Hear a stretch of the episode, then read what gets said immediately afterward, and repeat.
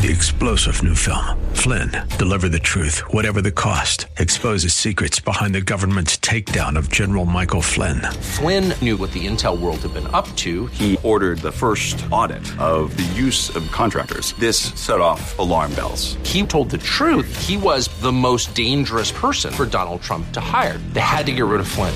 Flynn, deliver the truth, whatever the cost. Available now. Watch it today. Go to salemnow.com. Salemnow.com and should not be construed as legal tax or investment advice. Always consult with the appropriate advisor before making any investment or financial planning decision. Insightful, informative, irreverent. We're ready. 1220 KDOW presents Rob Black in Your Money your source for breaking news, market updates, and successful investment strategies for the 21st century. Sounds like a great program. Getting you to retirement in today's market. So let's get on with the show. Taxes, family finance, insurance, the economy, technology, media, and entertainment. Rob is talking about it with you at 800 516 1220. So call in, we'll chat and uh, have some fun. Now to start your day with the latest news and market commentary. Here's Rob Black on the Bay Area's business leader, 1220 KDOW.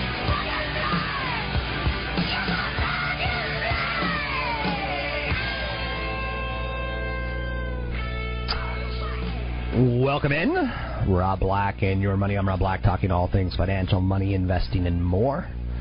Happy January 22 to you.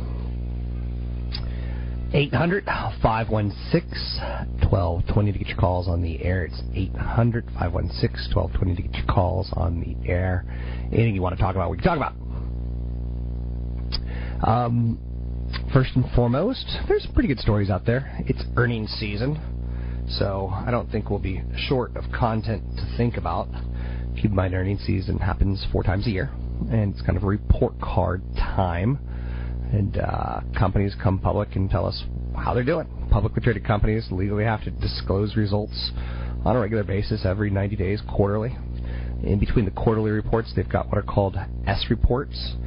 Uh, these are filings with the Securities and Exchange Commission, SEC.gov where you can learn how a company's doing, if there's any material information in between those 90 day quarterly reports. On top of that, you get what's called an annual report at the end of the year. Some companies have end of the years that run from, you know, uh, second quarter to first quarter. Some of them start in January and go through December. They're all different. So it's tough to say this is fourth quarter results or third quarter results at times because different companies are in different parts of their earnings cycle. Um, with that said, earnings season is kind of a great time because it's that report card of how did you do and how did you tell us you're going to do and how did you do and what do you think you're going to do. A lot looms on what do you think you're going to do. The SP 500 this morning is up fractions. The Dow Jones Industrial Average is down 20. The Nasdaq up six, sitting at forty-two thirty-two. Crude oil sits at ninety-five dollars and almost ninety-six dollars a barrel. Gold sits at twelve forty an ounce. Nothing really going on there. Ten-year Treasury sits at two point eight five percent under the three market, under the three percent kind of ceiling or floor, depending on how you look at it, uh, what side of it we're on. So uh, those are some of the stories that are out there and driving us. Um, IBM certainly in the news. The big Dow Jones Industrial Average component. Um, IBM to me is in the wrong place. First and foremost, a lot of their business is China. You keep hearing China, China, China, China, China, right? So one of the problems with that is Snowden when an American spy leaves the country and reveals that Americans are spying on every other country in the world through hardware, through you know hacks inside of software, inside of hardware, it got the international community freaked out. No way. So IBM is not selling well into China. IBM's revenue declined for a seventh straight quarter amid plunging demand for servers, the world's biggest computer services provider said yesterday. After the market closed, the company's hardware unit had a $750 million profit drop, partly because of its server business. So IBM is in talks potentially sell their server unit to uh, maybe Lenovo Group. VMware is out there today, again playing into that trend that we keep talking about security. So, cloud software maker VMware said that they would buy privately held mobile security company AirWatch in a deal valued about $1.5 billion. That sent the shares up. Mobile security products are in high demand because the cyber attacks on mobile devices have grown exponentially in recent years, tied towards cell phones and uh, smartphones and tablets. So, pretty interesting stuff out there today. So, trend, security, mobile, uh, cloud. I would say it's fair to say that VMware is in a better position than IBM right now uh, because they don't have that hardware. They've got the cloud, the mobile angle. Now, again, IBM don't cry for them. They pull in $8 billion in cash flow. Coach, the world's largest luxury handbag maker, they reported profit that trailed expectations. They seem to be losing market share pretty aggressively to Michael Kors Holdings. Um, Coach seems to run a lot of promotions that they used to run at uh, places like Macy's and they found that you know uh, it's a warning in November that their customers weren't really there. It basically put the you know nail in the coffin for the fourth quarter. It was not a good quarter. So when your customers aren't there in November and uh, Christmas, ho ho ho ho ho, is that time of the season that we all find so pleasing. Okay, do you hate them? Do you love them? Do you hate them? Do you love them? Not me, not me. Uh, the New York Yankees. They're going to pay $175 million for Japanese pitcher Masahiro Tanaka. Now, I know you're saying, uh, big deal. It's a pretty big deal. A seven year deal. If you hate the Yankees, you hope he comes and blows out his elbow in the first pitch. He pitched for the Tohoku Rakuten Golden Eagles. Yankees are paying $20 million just to get the guy and then they're paying him 155 million over seven years. Listen to this. He was 24 and 0 last year with a 1.27 ERA, 183 strikeouts in 212 innings, just 32 walks. He's sick and nasty. Imagine 155 million dollars because he could throw a baseball. Okay. Suddenly I'm mad at my parents. And the advice to you, moms out there, you got a healthy little three year old, four year old boy, tie his right arm behind his back, make him learn how to throw left. Don't let him eat right. His hand stays behind his back until he goes to bed, until he can throw a 95 mile per hour split finger fastball. and then, and then, and only then, do you tell him that you love him. So T-Mobile's doing something very, very, very, very, very, very, very interesting. You know, again, back to the Target hack. T-Mobile's going to give you a free checking account complete with 42,000 no-fee ATMs. So T-Mobile, they want to be your wireless carrier. They'll pay you like $500, $600 to switch to them. But on top of that, now they're going to offer you a free checking account service. A lot of what you're going to be doing with your checking in the future is going to be tied towards your phone, you can deposit cash right now with your account by taking a photo of a document. To get cash, you can make withdrawals no fees from a network of 42,000 ATMs. That an app on the phone will tell you where they are. There's a network of international ATMs that you can use for free. You can walk into T-Mobile and open your checking account with basically a small cash deposit. You can pay all your bills electronically using the app or T-Mobile's website. You can also have T-Mobile cut a check and send it to someone if it's that's your only option. You can transfer money to other mobile money customers using the app if you have the person's T-Mobile phone number and at least the last four digits of their debit card or Social Security. So our phones are quickly becoming banks. I kind of like it. I'm not crazy, but I kind of like it. Hopefully you kind of like it too.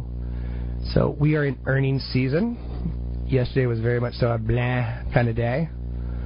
Up, down, up, down, kind of sideways when it was all said and done. General Dynamics beat by a penny. Norfolk Southern beat by 13 pennies. Parker Hannifin missed by a penny. Texas Instruments, Abbott Labs, and Textron all were in line. Not a lot of cheerleading going into the first quarter of 2014, but there's not a lot of foreboding as well. It's a very mixed market. It's got conservative pessimism or cautious optimism, depending on how you want to look at it. You can find me online at robblack.com robblack.com. You can find me on Twitter, Rob Black Show. Facebook. KRON4 Rob Black. That's K R O N 4 Rob Black. We'll take a break here. Be right back. Rob Black and your money. I'm Rob Black.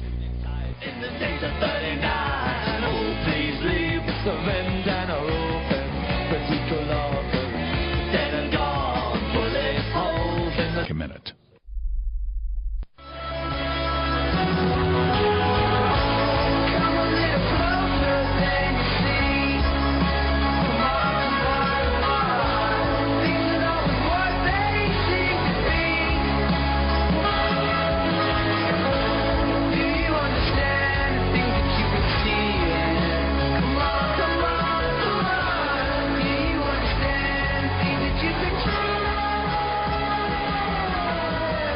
Visit Rob Black online at robblack.com. Now, back to Rob Black and your money on AM 1220 KDOW.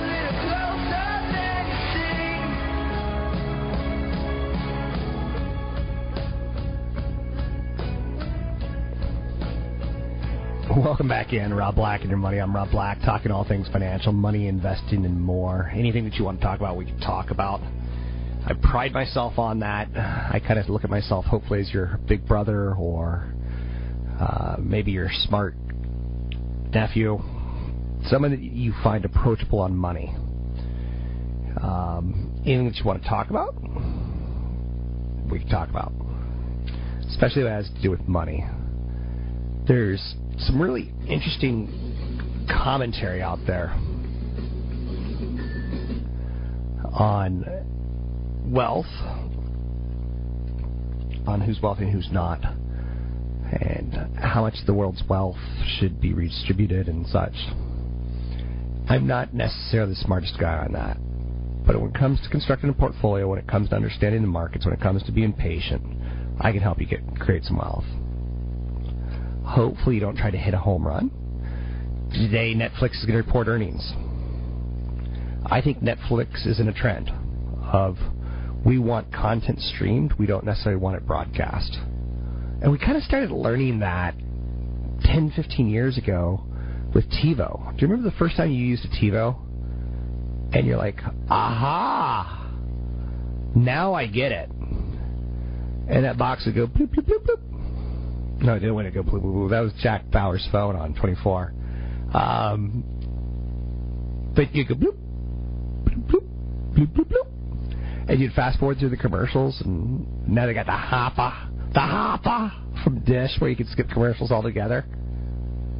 And you can basically, when you first saw a DVR, and you're like, I can tape Survivor. It's only four in the afternoon, and look how fast I just set that up.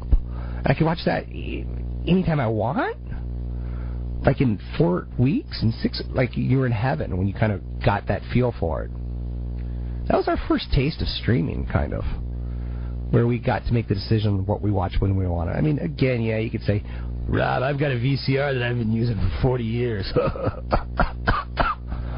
I smoke menthol. Well, thanks for telling me that, but yeah, the VCR wasn't quite the same. A little too tough to set up, and then they started coming out with smart VCRs. But anyway, I saw some VCR footage of myself because I'm kind of a big deal, and I've been on television for many, many years. So no, I don't have eight millimeter tape, uh, eight track of myself in media, but close. Interesting article on Facebook today. And I don't know if you believe this or not. And if anyone wants a copy of this, drop me an email, rob at robblack.com. It's just an article. It's easy to find. But Facebook generation may be about to come to an end if Princeton University researchers are correct. A new study predicts a rapid decline in Facebook activity in the next few years. Now, one thing that I've already started to see is Facebook is editing and they're they're throttling back what information you see because you can't possibly see it all. Now, the study conducted by two researchers in Princeton's Department of Mechanical and Aerospace Engineering applies the same model used in the study of, of disease to extrapolate future adoption and abandonment of social networks. Basically, the researchers used MySpace as a case study for social network, who spread rapidly like a disease and then quickly died out when the number of new users declined. And that's what's happening with Facebook. 25% of teenagers have abandoned Facebook. Now, again, what does that mean? Are they checking it once a month, definitely not daily. The high valuations placed on social networking companies such as Facebook and Twitter um, bring up the financial question of should we be putting this high of a value? Keep in mind, AOL once was a hundred dollar stock. Eventually merged with Time Warner, and they basically get written off. Enthusiasm for Facebook, the report says, will wane, but usage will not. Compared the future of Facebook to that of Windows and Outlook as examples of everyday use products that may ha- uh, not have the cachet of whatever the latest social networking darling is, but it's still part of our ha- habits. And we know that you know Outlook and Windows and Office is still a pretty big cash cow for um, Microsoft. But there, it's a fascinating article. Um, it's, it's titled "The Epidemiological Modeling of Online Social Networking Dynamics," uh, done by you know some Princeton, Princeton researchers. If you read it, you know it, it's a seven-page college read. I mean, it, it's it's not something to sniff at and go. It, it's light. I wish it were. So yesterday I was reading about how the next two years looks very bubbly for online social gaming. So if you work at an online social gaming company, you've got about two years to hit your payday. Otherwise, things are going to start to implode. Facebook to lose 80% of its users by 2017. Wow. That's something that you don't want to wake up to. Under Armour signs a deal with the Fighting Irish. Now, here's a classic example of what do you need in your portfolio? Okay. Okay. Let's go back to the 19 late 80s and put you at a John Hughes film. And you're a, uh, a struggling artist. You so desperately, desperately, you know, want to get ahead in life and there's the beautiful girl that you're in love with, and her dad doesn't really like you, and uh, there's that conflict between you and her, and you play Peter Gabriel's uh, "In Your Eyes" for her, and you're you're trying to get her to fall in love with you, and eh, she doesn't really go for you. She goes for the football player. Well, second happens to be her sister, who thinks that her bigger sister was an idiot. So the little sister ends up falling in love with you, and y'all end up happily ever after, right? That's your John Hughes movie. And that's the third sister is just she's fat, ugly, missing teeth. Good thing you didn't end up with her. That's Nike is the older sister. Under Armour is the younger sister, who's pretty. And Adidas is just the ugly with warts and missing teeth.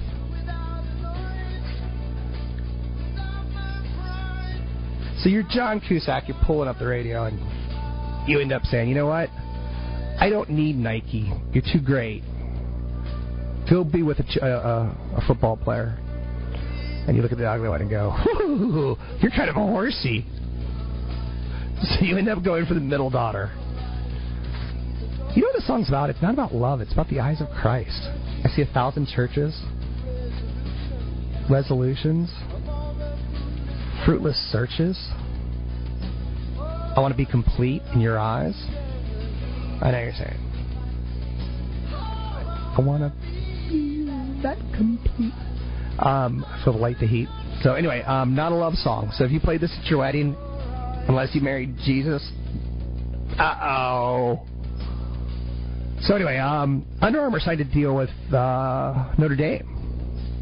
And what's interesting about this deal is I think their 17th university that they've signed a deal with.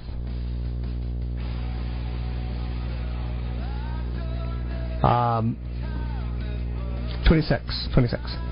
So Adidas is out there and they're big, and Nike's out there and I love Nike. But Under Armour, slowly but surely, they're, they're surviving.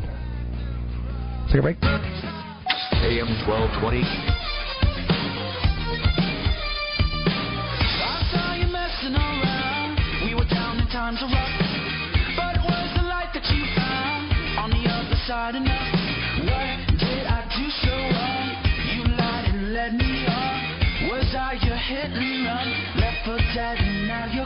You're listening to Rob Black and Your Money on AM 1220 KDOW, an iHeart radio station.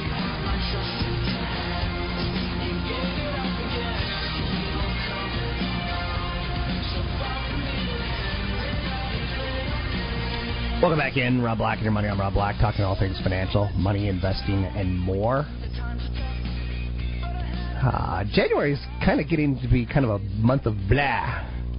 Not a lot going on as far as great stories. I will say this though. You know what's starting to look awesome? Apple's potential iPhone watch um, or the iWatch. They're hiring people now with expertise in developing medical sensors, blood monitoring. Apple poached Nancy Dougherty, who was at a stealth startup called Sano Intelligence. Their product hadn't hit the market. It was working on a patch that would constantly monitor your blood. Uh, the needleless sensor-laden transdermal patch is painless. Prototypes have been out there. So she was responsible for the electrical design, testing, and bring up, as well as system integration, managing contractors for layout. Um, they've hired some people from um, Burberry. They've hired like they seem to be hiring Yves Saint Laurent. They seem to be hiring people that would make a watch that you would want, as far as a high-end product goes. So we'll see if you can get a watch that does blood monitoring in a nation that's fat, obese, diabetic. Uh, that would be pretty impressive, in my opinion. I know you're saying, please never do that again. Pretty impressive. Uh, we have the Dow the Jones Industrial Average, like I said, kind of meh, down 30. The Nasdaq up seven. The SP 500 up fractions. Joining me now, Tony Mendez with BayAreaLoanSource.com. That's BayAreaLoanSource.com. He's a mortgage lender. He's my mortgage lender. I've done a couple refis with him. I've done a couple new purchases with him, so I know that it's a process, and it's good to have someone that you trust. He's someone that I trust, therefore you can trust. Hi, Rob. Tony Mendez, you're here to talk today home improvement. Um, I bought a house that needed some work. Um, I fortunately had cash to fund it. Um, I don't think the work was worth it, but some people like to improve their homes. I myself would go with a gold toilet because sitting on a gold toilet is all that and more. But new kitchen to me, eh.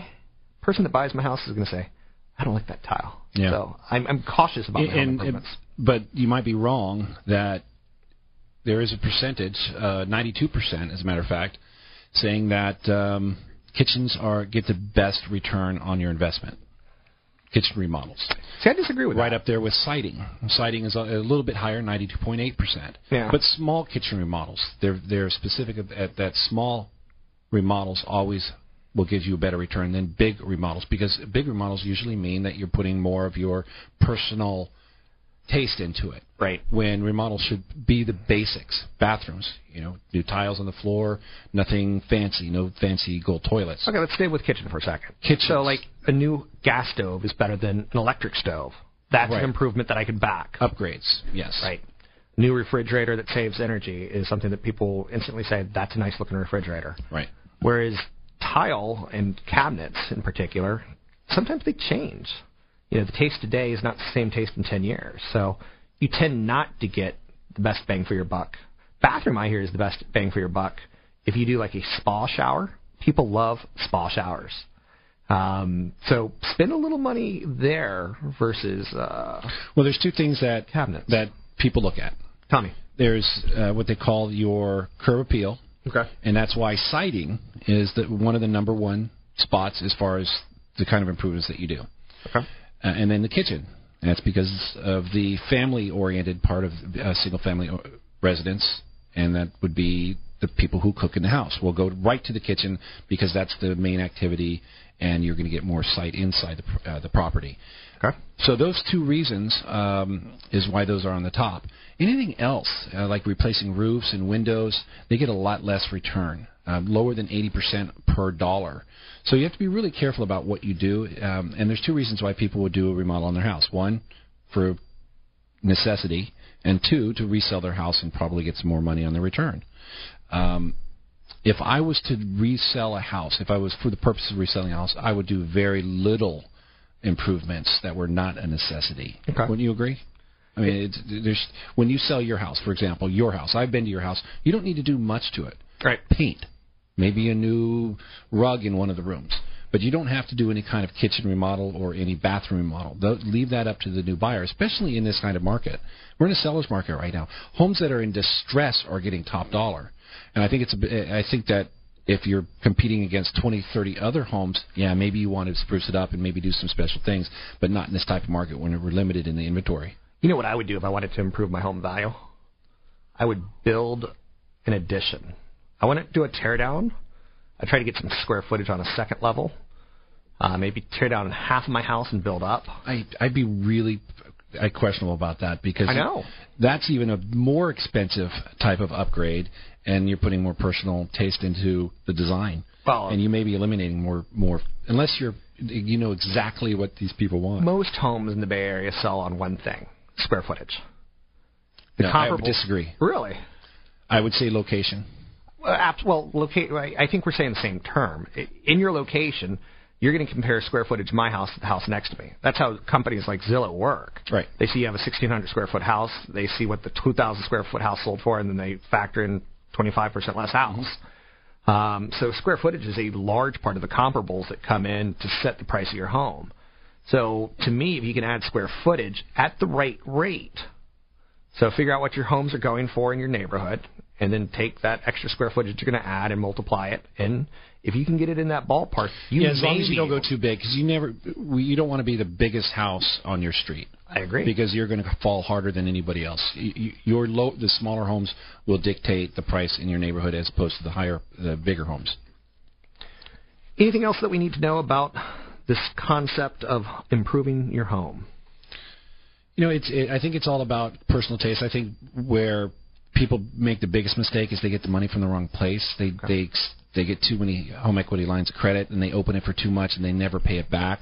Yep. Um, they think that uh, uh, improving twenty five thirty thousand dollar kitchen uh, is like oh we need it but we'll just take it out of the house. They still got to make payments on it. Yeah, I don't look at home equity line of credit as anything other than your piggy bank that you're taking from. Um, I would only take a home equity line of credit if you could, if you know that you can pay it back in a certain period of time. That's Tony Mendez. You can find him at BayAreaLoanSource.com. That's BayAreaLoanSource.com.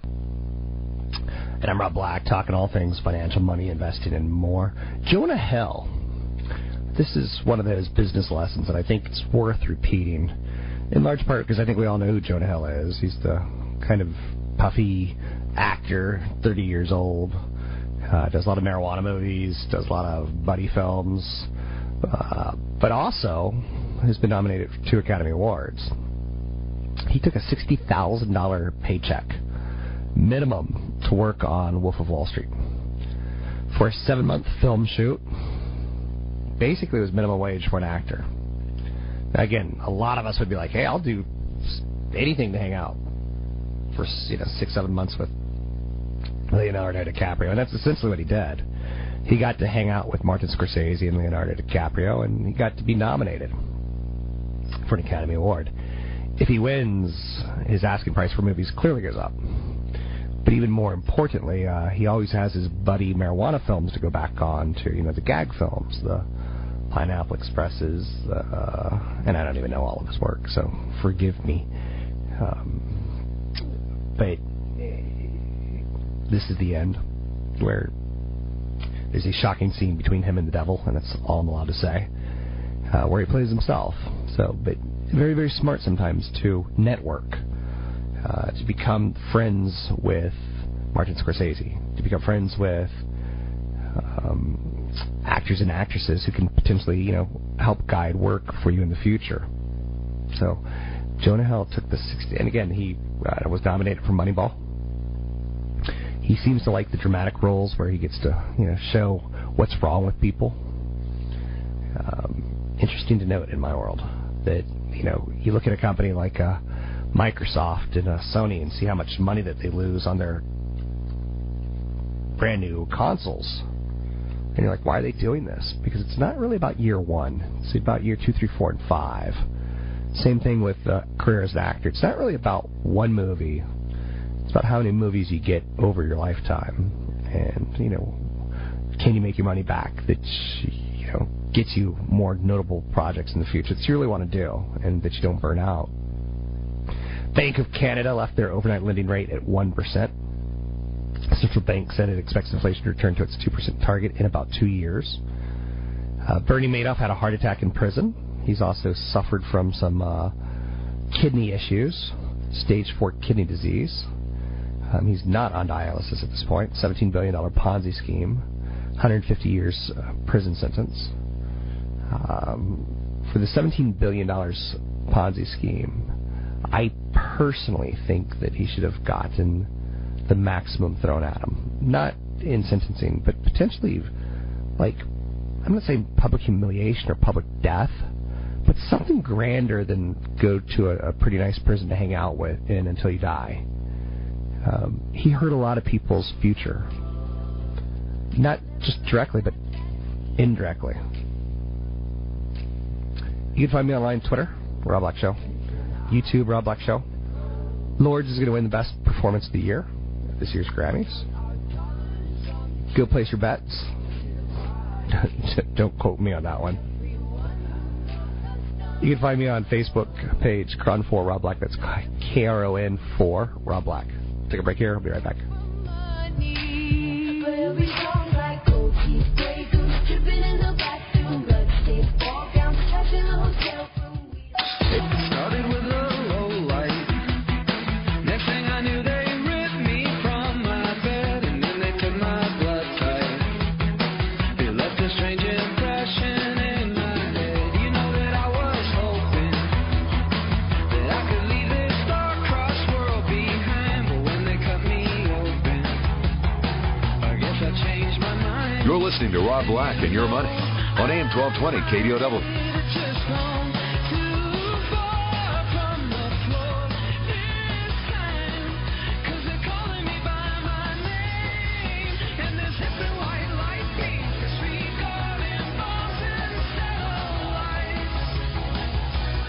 Was the turning point. That was one more So David Stern is saying goodbye to the NBA. Who is David Stern? He's the commissioner of the NBA. He's leaving on February 1 after 30 years on the job. He's leaving the league in uh, arguably pretty good shape. The NBA once was a struggling also ran to other sports. The NBA is now a global money machine. A lot of work in the last 30 years went into labor relations, drug testing, team expansion. NBA revenues, which were 118 million dollars in 1982, hit 4.6 billion for the league's 30 teams last year. Sacramento Kings sold for 10.5 million dollars in 1983. This year they sold for 534 million dollars. At one point in time, playoff games were shown on tape delay in the early 80s. Now they're broadcast live in 215 countries around the globe. Success or failure starts at the top. I've always said that. I will always say that.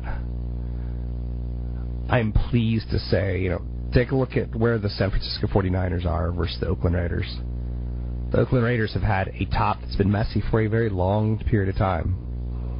Al Davis was very inspirational in the 70s and 80s. And I don't know my history of Al Davis, so let me be quaint and say uh, it doesn't seem like the 90s, late 90s, and early 2000s were very, very kind. Of course, they did have that Super Bowl run, but uh, his genius seems to be of the past.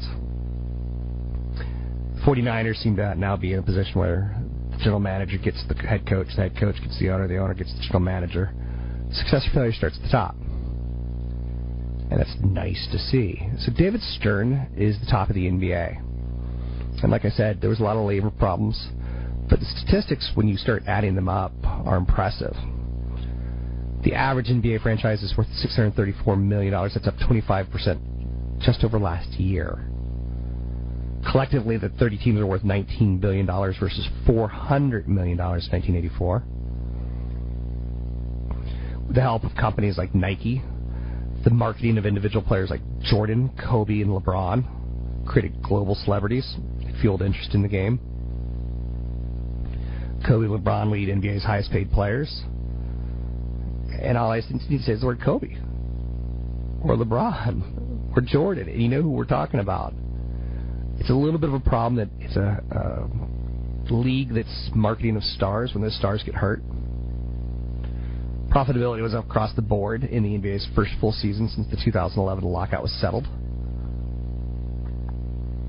Collective bargaining agreement boosted revenue sharing from the NBA's haves to have-nots.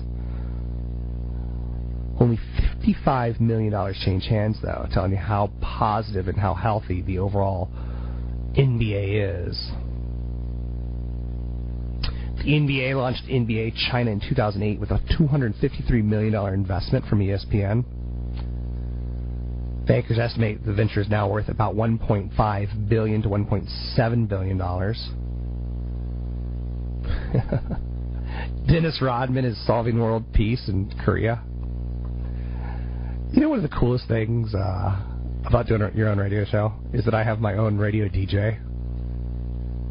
During the break, I was just uh, re- reading through news and trying to find stories to put out there.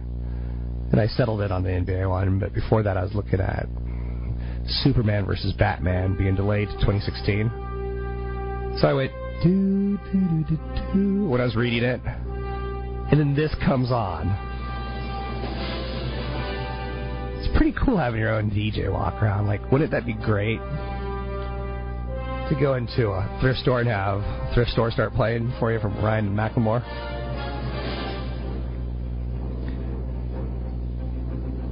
I know. Pretty inspiring stuff. I don't know. A little bit over seeing the Superman franchise. The last one, Superman Returns. Wasn't that like the last Superman film, which was like the last Superman film? They gotta stop doing the origin stories. They gotta stop doing the origin stories. Okay, we've seen the three bad guys from the Phantom Zone. Okay, we've seen Kal El be a baby and pick up a car, and yes, we've seen him pull a bus out. I'm going to start banning these movies. I'm going to start publicly giving them negative reviews. And no, that's going to influence you to not see it because I'm that kind of powerful and that kind of influential. Anyway. How about this for an oops moment? Do you know what Tinder is? Tinder's one of those apps that you could um, kind of like, oh, you're cute. I'd go out with you and swipe, and if she swipes you, it kind of hooks the two of you together. Um, well, this 23 year old teacher got on Tinder and she was trying to use it as a dating app. she uploads her kindergarten. so she's a kindergarten teacher and she uploads a picture of her kindergarten class.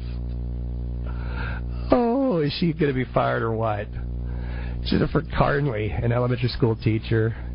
She goes, I'm not exactly sure how that happened. I know Tinder takes your photos from your Facebook account, but my Facebook link to Tinder is not with this Facebook. I'm not sure how that happened because I'm never on Facebook when using that app. Something awesome about social media and just the mistakes that continue to happen. So here you are as a guy trolling through trying to find a 23 year old woman, and the class of kindergartners come up as a picture. Not sexy. Not even cool. You can find me online at robblack.com, Twitter Rob Black Show.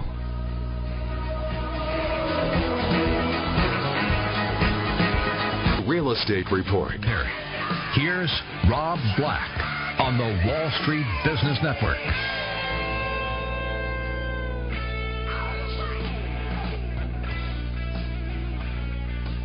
Welcome in, Rob Black and your money. I'm Rob Black, talking all things financial, money, investing, and more. What's on your financial mind? Anything you want to talk about, we can talk about.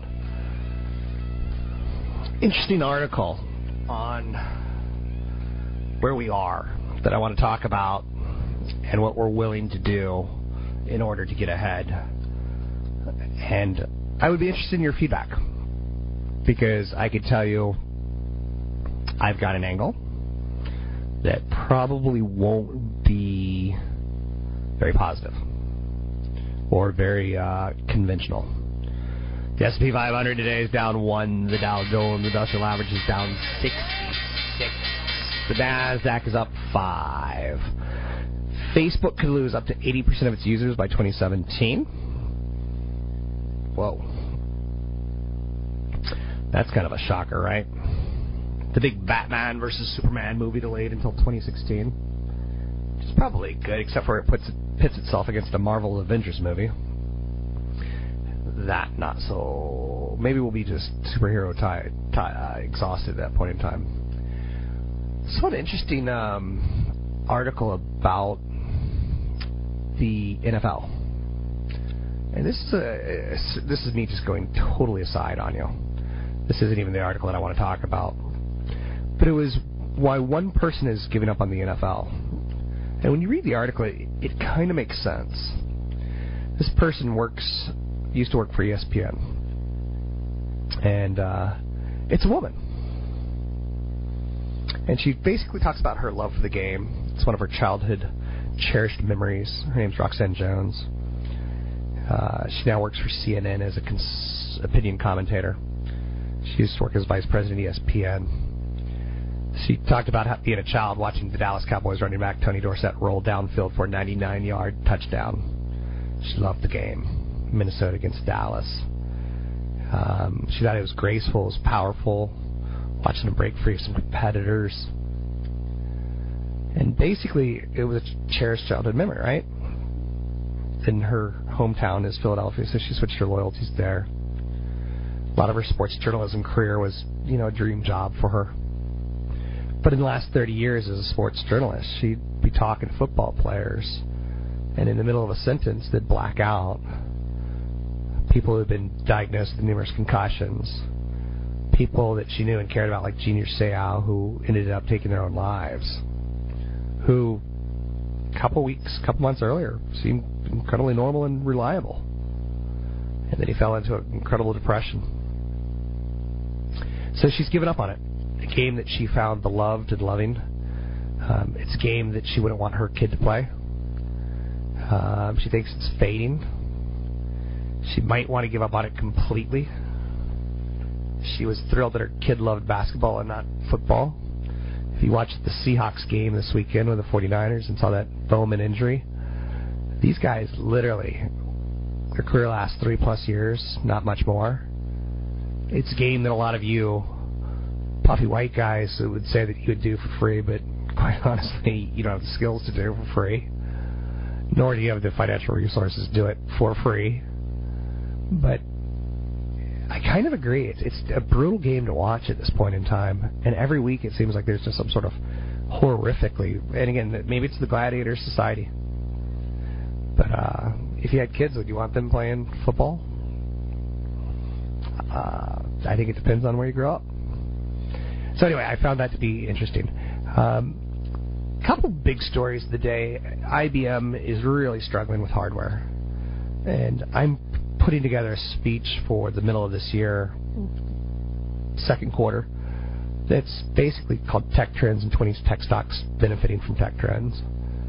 And what you know, clearly cloud is hurting IBM, and cloud is helping Salesforce.com and others, including VMware, including EMC. Um, VMware is acquiring AirWatch today, a security company. It seems like the big companies like IBM just move so slowly, and then they got hurt double whammy by Snowden, who basically said American tech companies are helping the American government spy on foreign countries. And uh, that's not helping, you know, the stories where IBM needs China. Sears is closing a flagship store in Chicago, losing millions of dollars. Uh, they've been selling off land and selling off stores for numerous years now. They're in decline.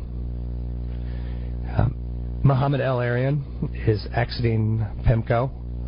2013 was rough for the company, for the bond market. Um, he was a spokesman for the company and a little bit too bullish on bonds at a time when bonds were getting massacred. So it's funny. I yesterday noticed someone on Facebook said that I was predicting real estate to go higher and higher in 2006, 2007. Where, if you know me, you know I was the only idiot out there telling people to be careful. Um, anyhow, people remember what they want to remember. Netflix is going to report results today. Uh, Yahoo's Marissa Mayer, she's saying 2014 is an important year for the internet. I, not a lot of what they're doing there is really creating numbers. So it is kind of important.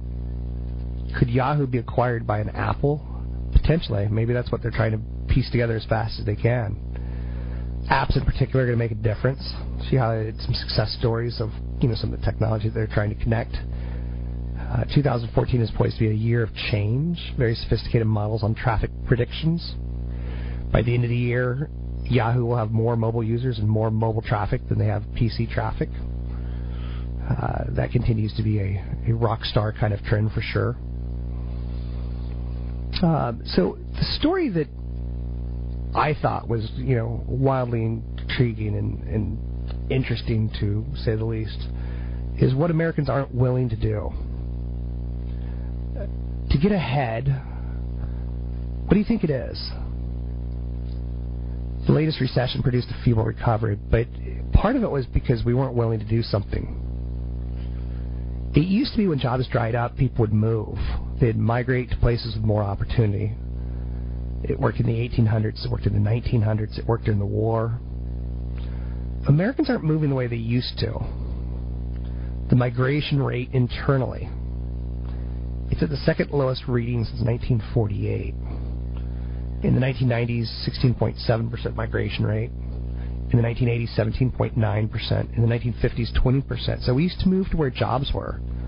And now that number stands at just 11.7%, of which I've told so many people look, you're smart, you're intelligent, you've got a great career, you've got a great job, you make a 100000 you barely are getting by in the Bay Area on that with the high cost of housing.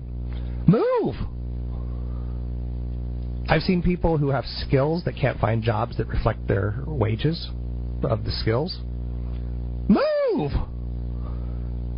In the 1990s, in the 1980s and 90s, I moved twice. Two very, very big moves. I moved away. I moved to a big city. I moved back, started a company. And I moved cross country. Always for the betterment of my career, always for the betterment of my lifestyle. So I was willing to migrate. Why aren't people willing to move in this day and age? Joseph Campbell, philosopher, once said, follow your bliss. People would rather stay at home. I'm Rob Black. You listen to Rob Black and Your Money on the Wall Street Business Network.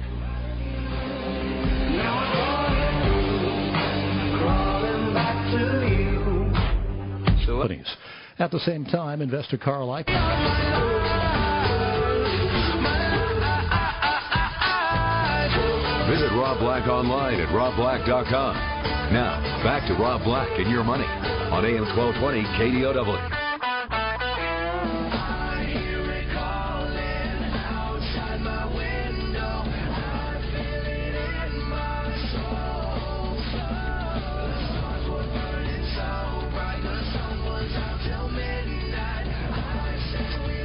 Welcome in, Rob Black and your money. I'm Rob Black, talking all things financial, money, investing, and more. Anything you want to talk about, we could talk about. Toyota and Honda set North American production records. Under Armour signs a big deal with the Fighting Irish. 10 year contract as the exclusive outfitter of the University of Notre Dame's 26 varsity teams. Uh, athletic director Jack Swarbrick, he refused to say how much the deal was, except for that it was, quote, the largest financial commitment ever made by a brand to a university. I love how he says, I'm not going to talk about it, but it's the biggest deal ever, and I'm on the receiving end of that.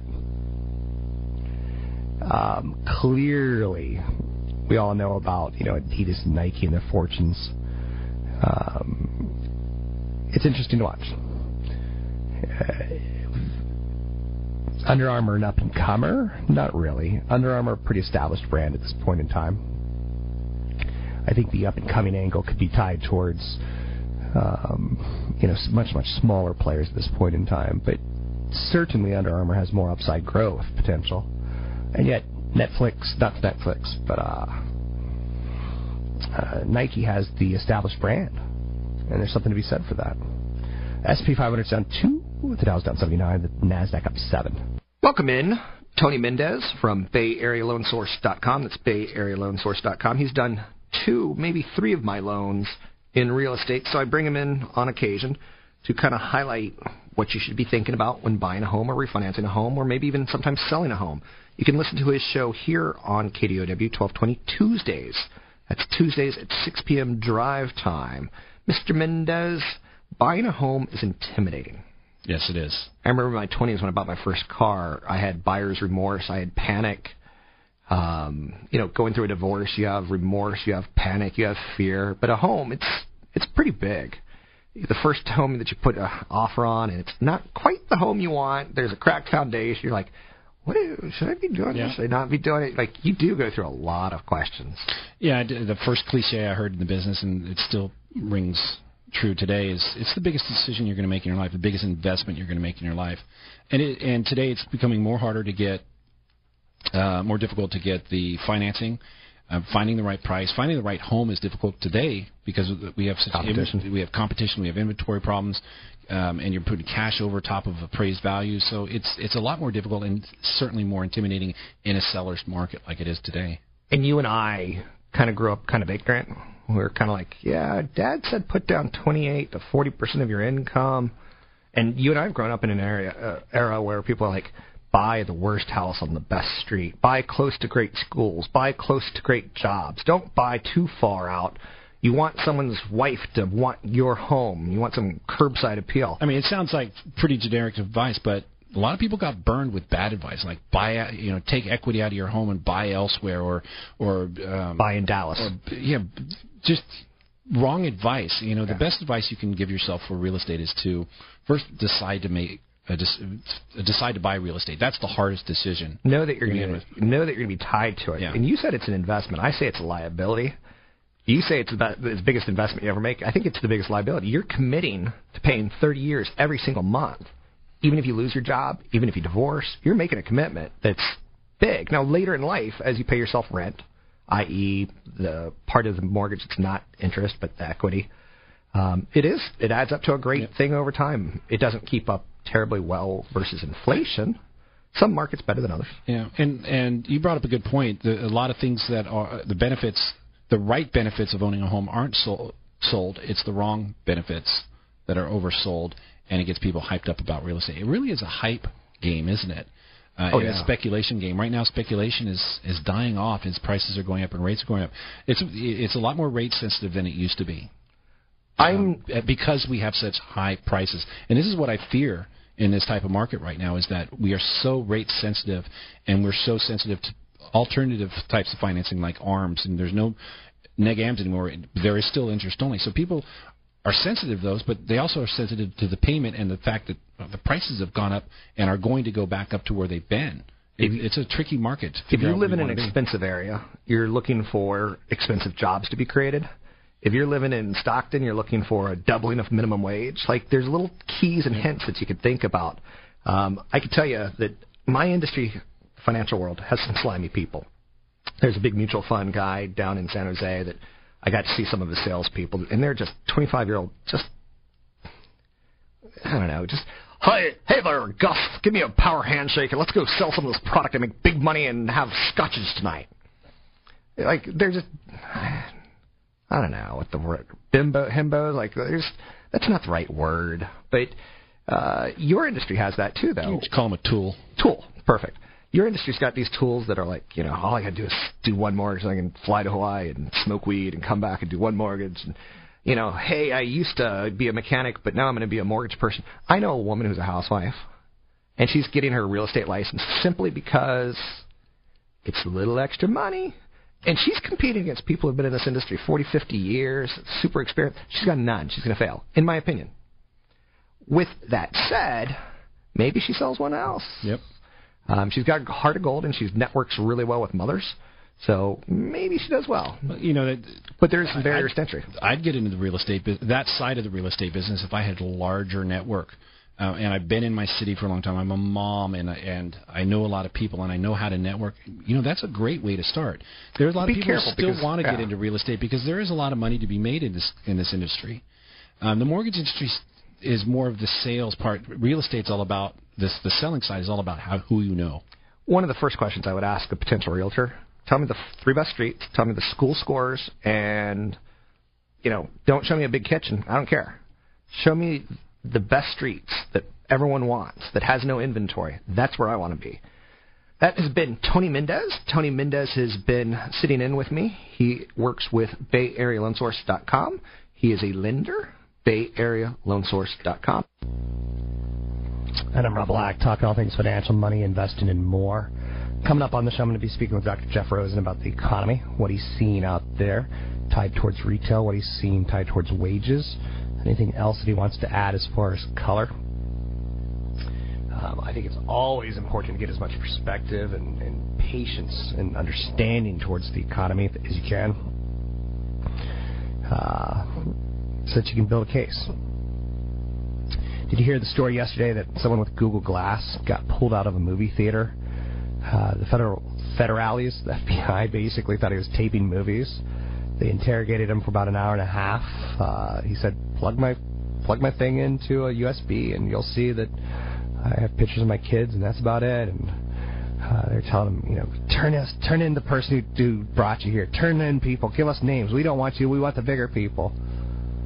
Google Glass is going to have some weird issues tied towards it if it ever makes out.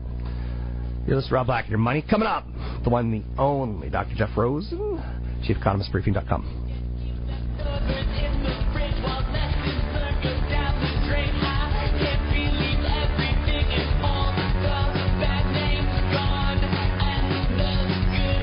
Every move of the market, delivering the information you need to keep ahead of the curve with exclusive reports from Bloomberg Business at KDOW.biz. See the sun go down,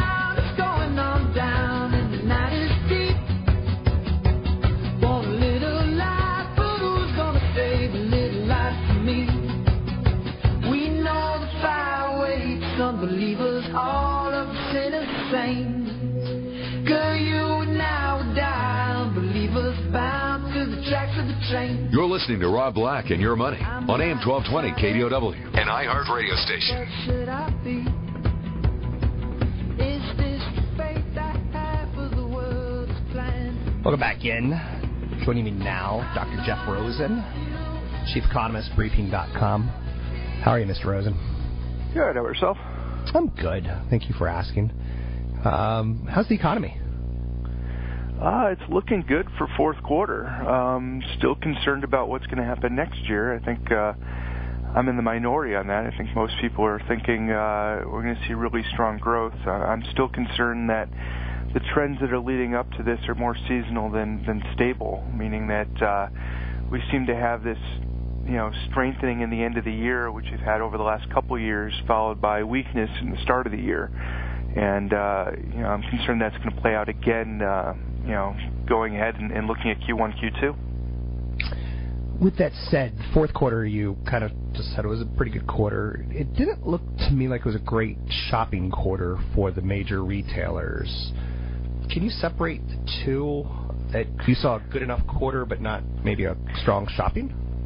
Yeah, it's actually been a little weird. Um, you know, you've had a really good retail sales report for December, which, you know, when you started seeing, you know, the retailers come out and saying it was a, you know, pretty awful or at least disappointing holiday season, makes you kind of wonder where the sales are coming from. And if, if you look at it a little closely, you see that the online re- retailers did, you know, a little bit better than the, uh, you know, the discount stores or the um, department stores. So it could be just the fact that, you know, who's reporting the earnings and who's not reporting earnings that you're you're seeing uh, negative news press. Um, and again, it could be that the expectations were just much stronger than what they ended up being. So they thought they were going to get much better numbers, and they didn't turn out to be as good as they hoped. So they came in as, disappointing.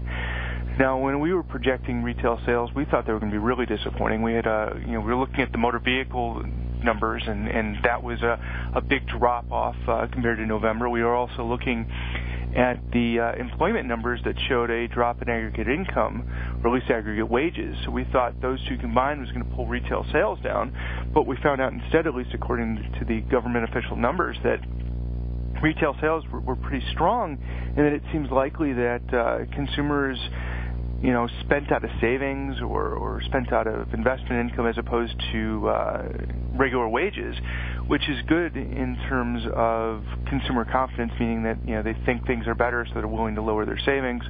Uh, we also believe this is accurately uh, what should happen given where the debt levels are. So, in the scheme of things, the sales numbers were good, and, and they should have been what they were expected. Uh, it's just that you kept getting all these negative reports, and, and you know became concerning that things were worse than what uh, the numbers were actually going to come out as.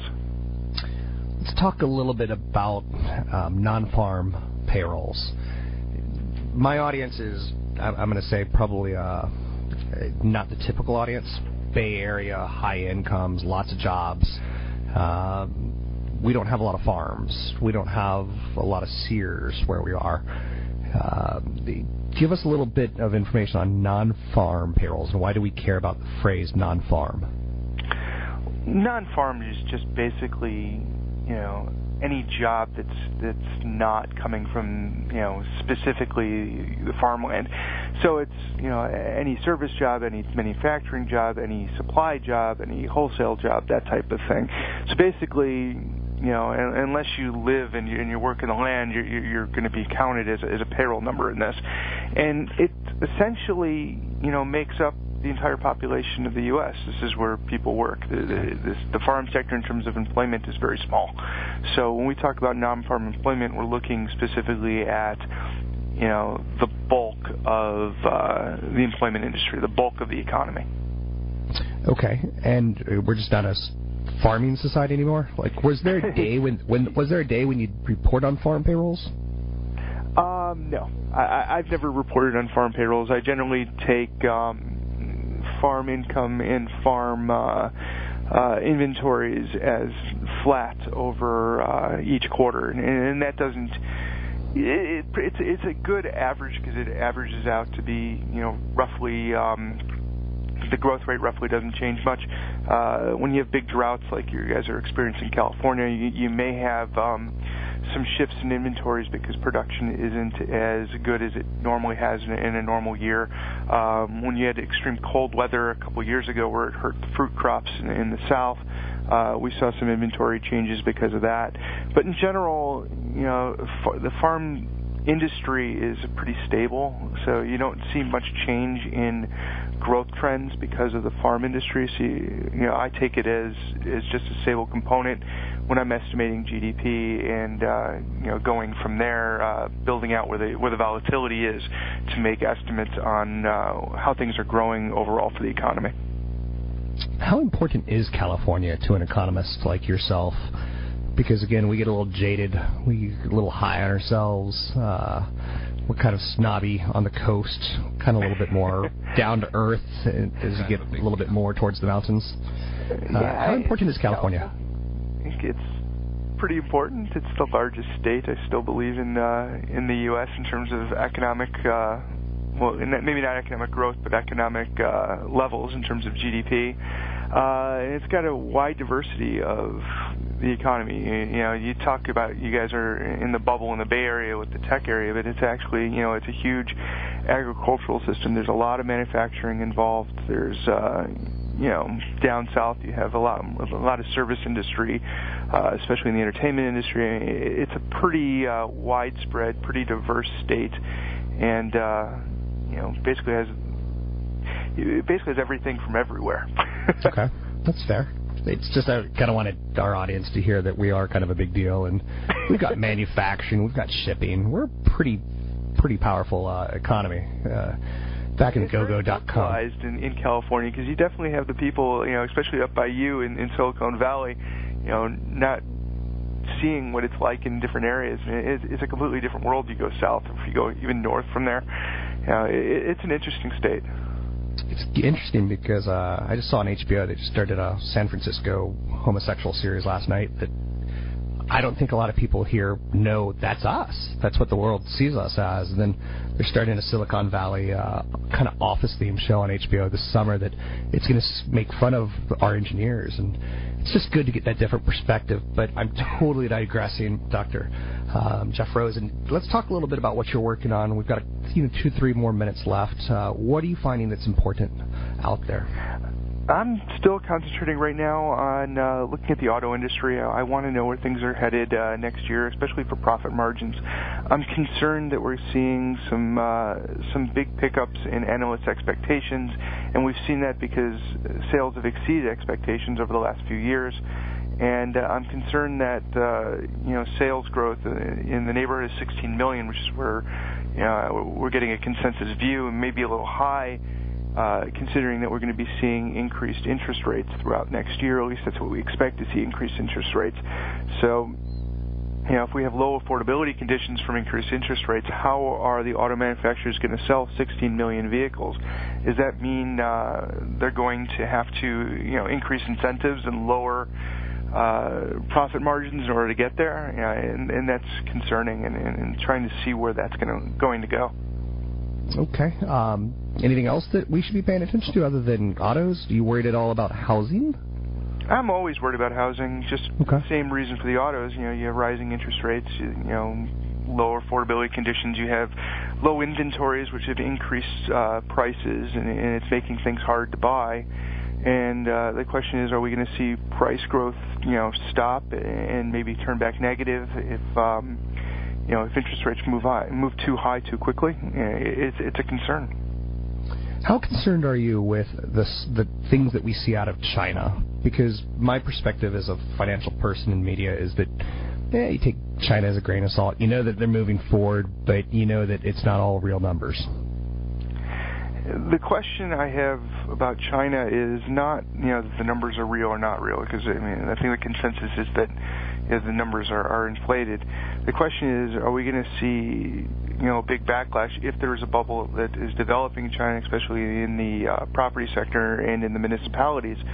And if that bursts, what's it going to do socially and what it's going to do politically? Because you could have a lot of problems if a lot of people are relying on these these trends for to growth and, and they turned out to be, uh, you know, not real you know, and these are people that don't have much savings in terms of, uh, and then there's not much of a safety net in terms of, um, you know, unemployment insurance and stuff like that. So if you do have a, a bubble in the making and something happens and, and it bursts, what, what's going to happen there? And, and that could be a real disaster. Odd question for you: Is the world becoming, is capitalism slipping and socialism gaining? And if so, is that a problem? No, okay. No, I, I don't see that at all. Uh, you know, people think that because they they look at China and they think that you know their socialism model is perfect. But like you know, we all know there, there's bubbles popping up everywhere in China because socialism is not a very good. Uh, way of allocating capital. It's it's not the most efficient way. And if you allocate capital to the wrong industries, like building cities with no people in it, or building you know massive shopping malls with no stores in it, you know, eventually you know all that stuff is just wasted capital. It could have been used to do something more productive and more uh, efficient, and you know could actually improve people's lives as opposed to temporarily improving you know somebody's uh, income levels. Thank you very much. It's Dr. Jeff Rosen, Chief Economist, Briefing.com. It's the one website that I start every day with, Monday through Friday, business stories on independent live market analysis, U.S., international, economy, fundamental, strategic, value, growth, you name it, they got it. It's Briefing.com.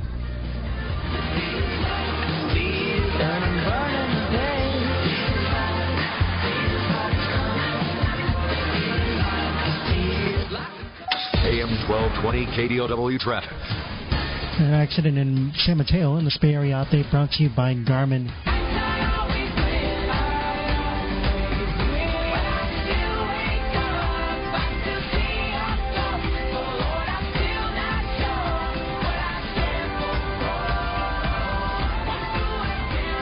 You're listening to Rob Black and Your Money on AM 1220 KDOW.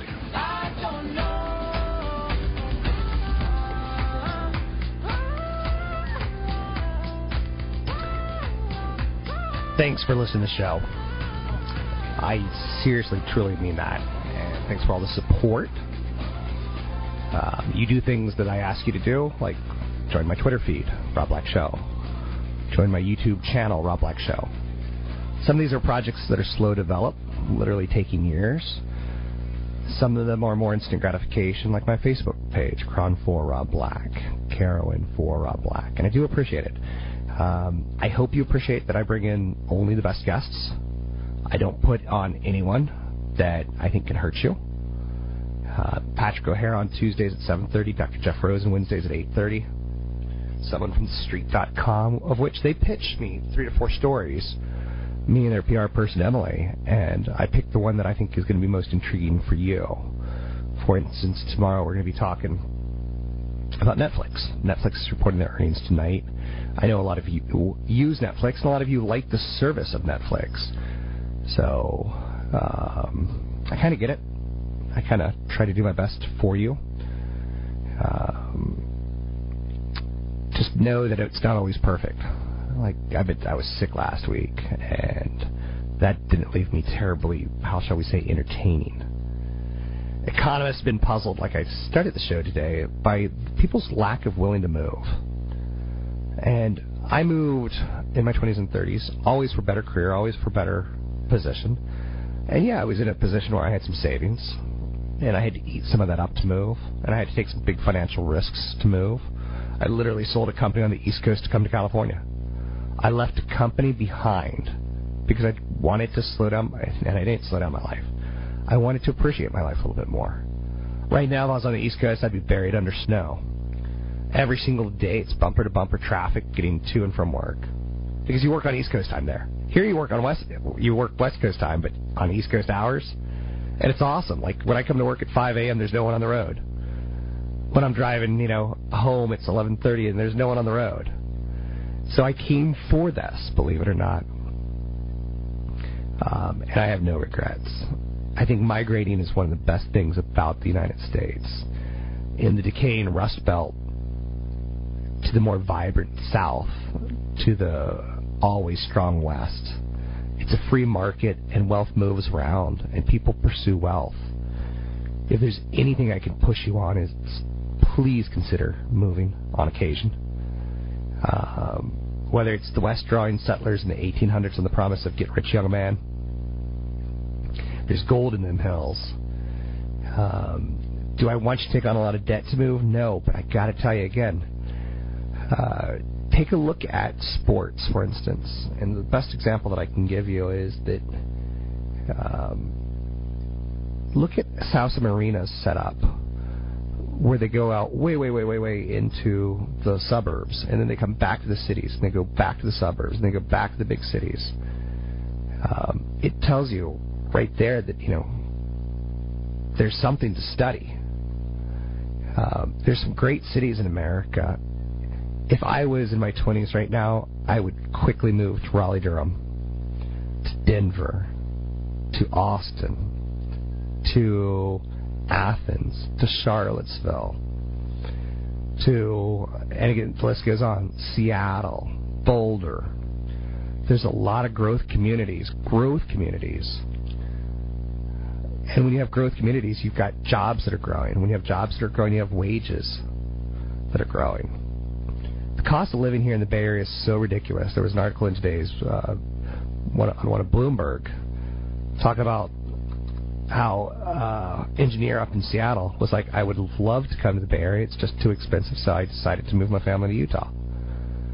And yeah, Utah doesn't have the beaches but he's also going to be able to retire in style and class. He's going to be able to live till the day he dies. He's going to be able to feed his kids. He's going to be able to pay for his kids to go to college. His kids will be able to decide, you know, do we want a vacation at the beach? Do we want a vacation? Why do we? What career do we want? So it's one of the things that I kind of wish people would open up a little bit about is that you don't have to be stuck in your ways. Moving to California, you know, home affordability is starting to drop again, and that's it's it's it, it, it hurts to see. You know, I was reading an article yesterday about Google buses and how this, people in San Francisco are all angry because employees are working down on the peninsula, but they're taking a bus 26 to 30 miles to work. And the people in San Francisco are like, that's not right, that's not right. But you know what? I think you'd rather have them going in buses than in BMWs because then it's only going to make your traffic bad in your city in San Francisco. So stop your complaining. There's nothing you can do about it. If people want to live in your neighborhood, they're going to outbid you. yes, you could do some things like rent controls. Yes, you could do th- some things like on no fault uh, evictions. But how fair is that to the landlord? If you owned a baseball card that was worth a million dollars and you were told you could only sell it for a hundred thousand, you'd be furious. If you were told you could only rent it out for a dollar when someone's willing to rent it for a hundred dollars, you'd be furious. So we got to stop blaming people. We got to start putting it on us and be willing to migrate, be willing to move, be able to figure out where jobs are. Warren Buffett's got a 29 year old employee, which I find that fascinating because, you know, as old as he is, he's got a young woman who's in charge of four of his divisions, including Benjamin Moore. And uh, I think it's the coolest thing on the planet. Her name's Tracy Britt Cool. Um, and she worked really well in his commercial mortgage finance unit. He continues to promote her. I think that says something. Work hard, do a good job, and age is no limit. Find me online at robblack.com. Find me online at Twitter, Rob Black Show. Facebook group page, KRON4 Rob Black.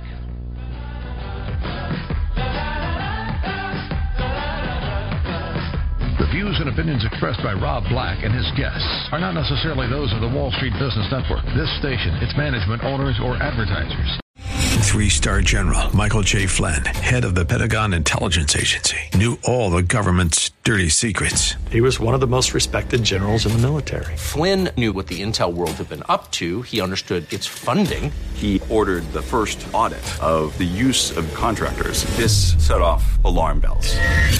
The explosive new documentary, Flynn, Deliver the Truth, Whatever the Cost, uncovers the facts behind this scandal. Flynn told the truth. He was the most dangerous person for Donald Trump to hire. I find out the worst enemy that I'm going to face in my life is right here in America. They took my assessment and they wanted me to change it. And I was like, I'm not changing it. They had to get rid of Flynn. With in depth interviews, archival footage, and never before seen personal records of the man behind the headlines. I just felt like I was drowning. Flynn, deliver the truth, whatever the cost. Available now. Watch it today. Go to salemnow.com. Salemnow.com.